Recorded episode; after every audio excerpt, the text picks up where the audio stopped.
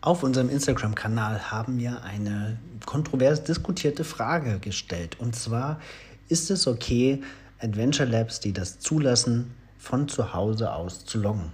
Und die das zulassen bedeutet, man äh, kann die Fragen von zu Hause aus beantworten und die Geofencing-Einschränkung, also dass man sich in einem gewissen Radius rund um den Aktionspunkt befindet, das kann man natürlich durch Fake GPS entsprechend faken. Und es ist klar, dass das natürlich auch viele machen. Und wir haben einfach mal die Frage gestellt, wie findet ihr das? Wie steht ihr dazu? Ähm, habt ihr das schon mal gemacht? Und die überwiegende Antwort ist nein, das geht gar nicht.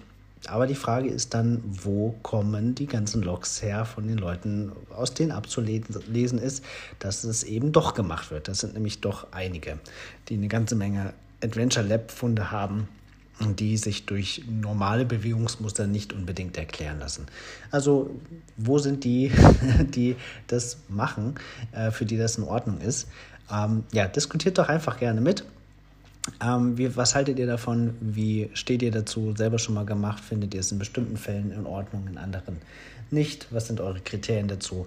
Würde uns einfach interessieren. Deswegen in den Show Notes findet ihr den Link zu dem Instagram-Beitrag und ich bin gespannt auf eure Meinung und Beiträge. Das war's für heute. Bis bald. Im Wald oder auf der Couch.